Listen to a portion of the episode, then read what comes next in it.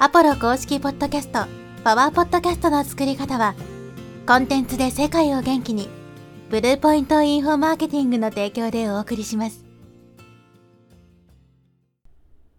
はい、えーこんにちは、ポロです。今回はですね、ビデオポッドキャストを利用するときの注意点についてお話していきます。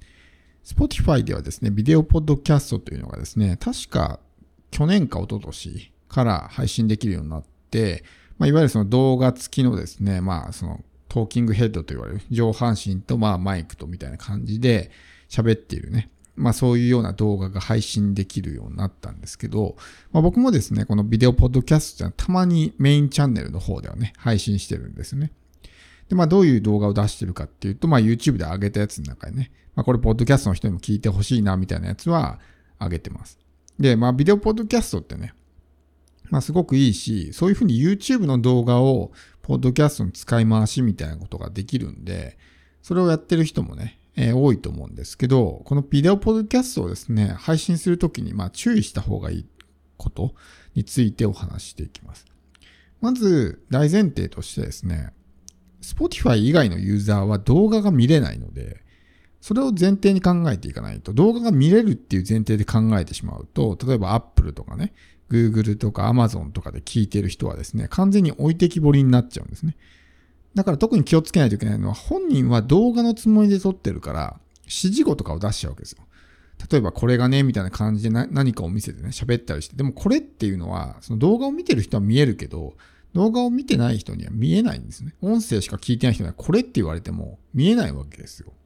だからその動画っていう前提で喋ってしまうと、完全にそういった動画を見れない、まあリスナーが置いてきぼりになってしまう。で、プラスアルファでそもそもポッドキャストを聞くような人たちっていうのは、別に動画を見たいとは思ってないんですね。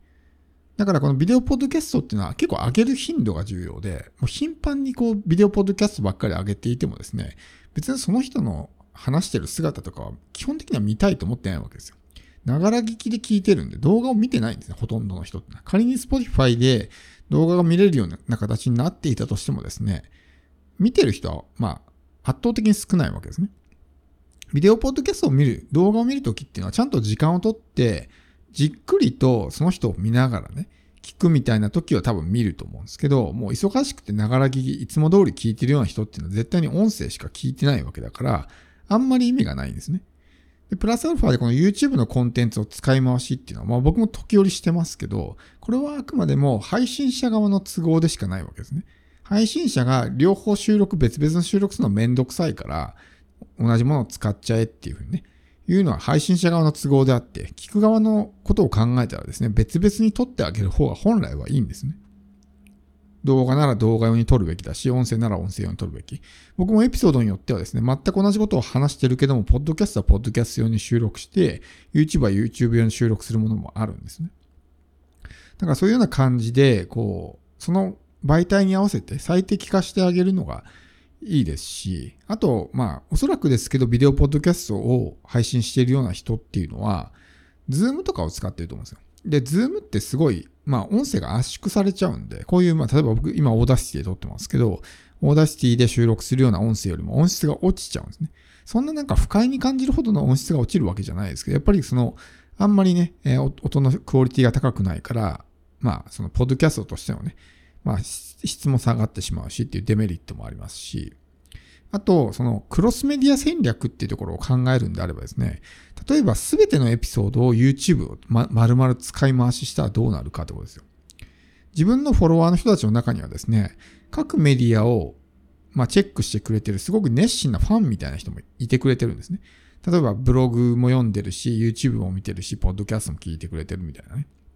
複数のメディアをチェックしてくれてるような、まあすごくね、信頼してくれているような人もいるわけですよ。で、そういう人がいた時にですね、YouTube とポッドキャストが毎回一緒だったらどうなるかっていうと、どっちかを絶対見なくなるわけですね。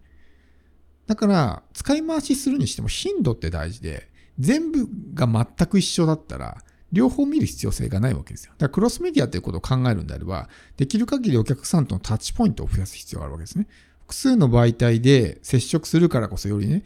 関係が濃くなっていくわけであって、っていうことはですよ、複数の媒体でこう接触してもらうためには、そういうもうどっちか見なくていいやみたいな感じでなってしまってはまずいってことです。だから、ポッドキャストは基本的にポッドキャストでしか聞けないようなエピソードを上げて、たまに YouTube を上げるとかね。YouTube っていうかその動画を上げるとかね。っていう感じにすれば、まあ、ポッドキャストでしか聞けない話があるから聞こうかなってなるわけですけど、全部が全部一緒だとそれが起こらない。クロスメディアにならないわけですね。もうこっち聞かなくていいやってなっちゃうんで、まあそういったところも注意が必要かなと。あくまでもその使い回しをするっていうのは配信者側のね、時間がないとかめんどくさいっていう都合、もしくはネタがないって、僕は基本的にネタがない時とかね、結構 YouTube に引っ張ってきたりするんですけど、まあそういうようなね、えー、こっち側の勝手な都合でやってるに過ぎないので、まあ、その点は注意が必要かなと思いますし、あとはですね、あの、ビデオポッドキャスト配信するときは必ずタイトルのところにビデオポッドキャストって一言こう注意書きをしてあげる方がいいと思うんですね。じゃないと、その、例えば Apple とかで聞いてる人は、それの正し書きがないと、それが普通の音声なのか、ビデオポッドキャストなのかってわかんないわけですよ。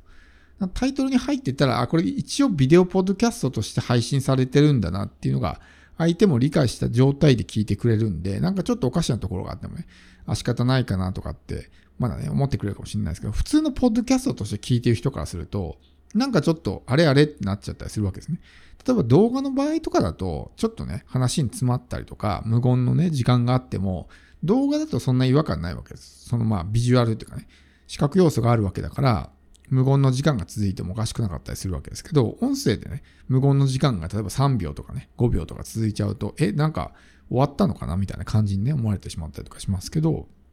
それが動画、これももともと動画ですよっていうふうにね、正し書きが入ってると、まあそういったところの違和感も感じづらいというか。だから僕は基本的にビデオポッドキャストを配信するときは、ビデオポッドキャストですよっていうふうに、まあ、タイトルのところにはね、正し書きを入れてるんですね。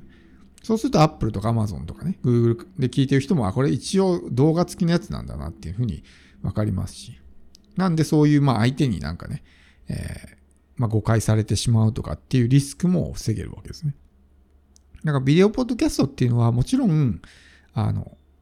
たまには使った方がいいと思うんですよ。相手もやっぱり自分のこと親近感感じてほしいんだったら、その自分の姿をね、喋ってるところを見せる。まあ、どういうエピソードがいいかっていうと、やっぱりその、直接対話してるみたいなエピソードの時は動画とかはいいと思いますよ。さっきのこう、YouTube ライブみたいな感じで、自分が喋っていて相手がね、こう見ているみたいな。だからビデオポッドキャストで動画を見る人って基本的にちゃんと時間をとってじっくりね、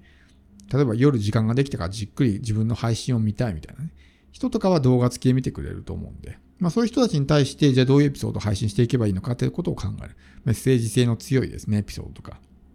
まさにこう、YouTube ライブのような感じで、まあ相手と対話してるかのようなエピソードに関しては動画付きでやるっていうのはいいと思うんですけど、通常のエピソードは別にね、そこまでしなくてもいいし、もうほぼ9割以上の人は音声として聞いてるんで、動画をわざわざ見ようっていう人はね、そういう人は最初から YouTube 行きますからね。動画が見たいんだったら。だからそこの、こう、乖離というか、こっちはビデオポッドキャストってすごいいいでしょって思ってるかもしれないですけど、ほぼほぼ見てないんで、Spotify のユーザーであっても多分見てないですからね。僕もそのポッドキャストを聞く側のね、リスナーでもありますけど、まあ見てないですから。そもそもビデオポッドキャスト上げてる人が少ないっていうのもあるんですけど、あったとしても動画付きで見たいなと思ったことはないですよね。だから、そこはちょっとね、気をつけないと。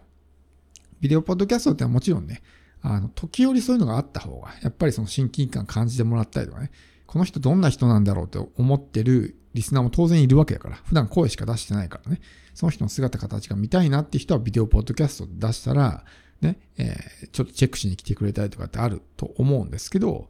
使いどころとか頻度とかね、内容とか、そういったことを気をつけないと。そして、ビデオポッドキャストが見れるのは Spotify だけなんで、現状。他の、まあ、ディレクトリですね。の人たちのこともちゃんと考えてあげる。その人たちが置いてきぼりにならないっていうね。こともちゃんと考えてやらないと、そこでが、こう、リテンションレートの低下とかね、リスナー離れにつながったりするので、ビデオポッドキャストの使い方ですね。くれぐれも気をつけていただきたいと思います。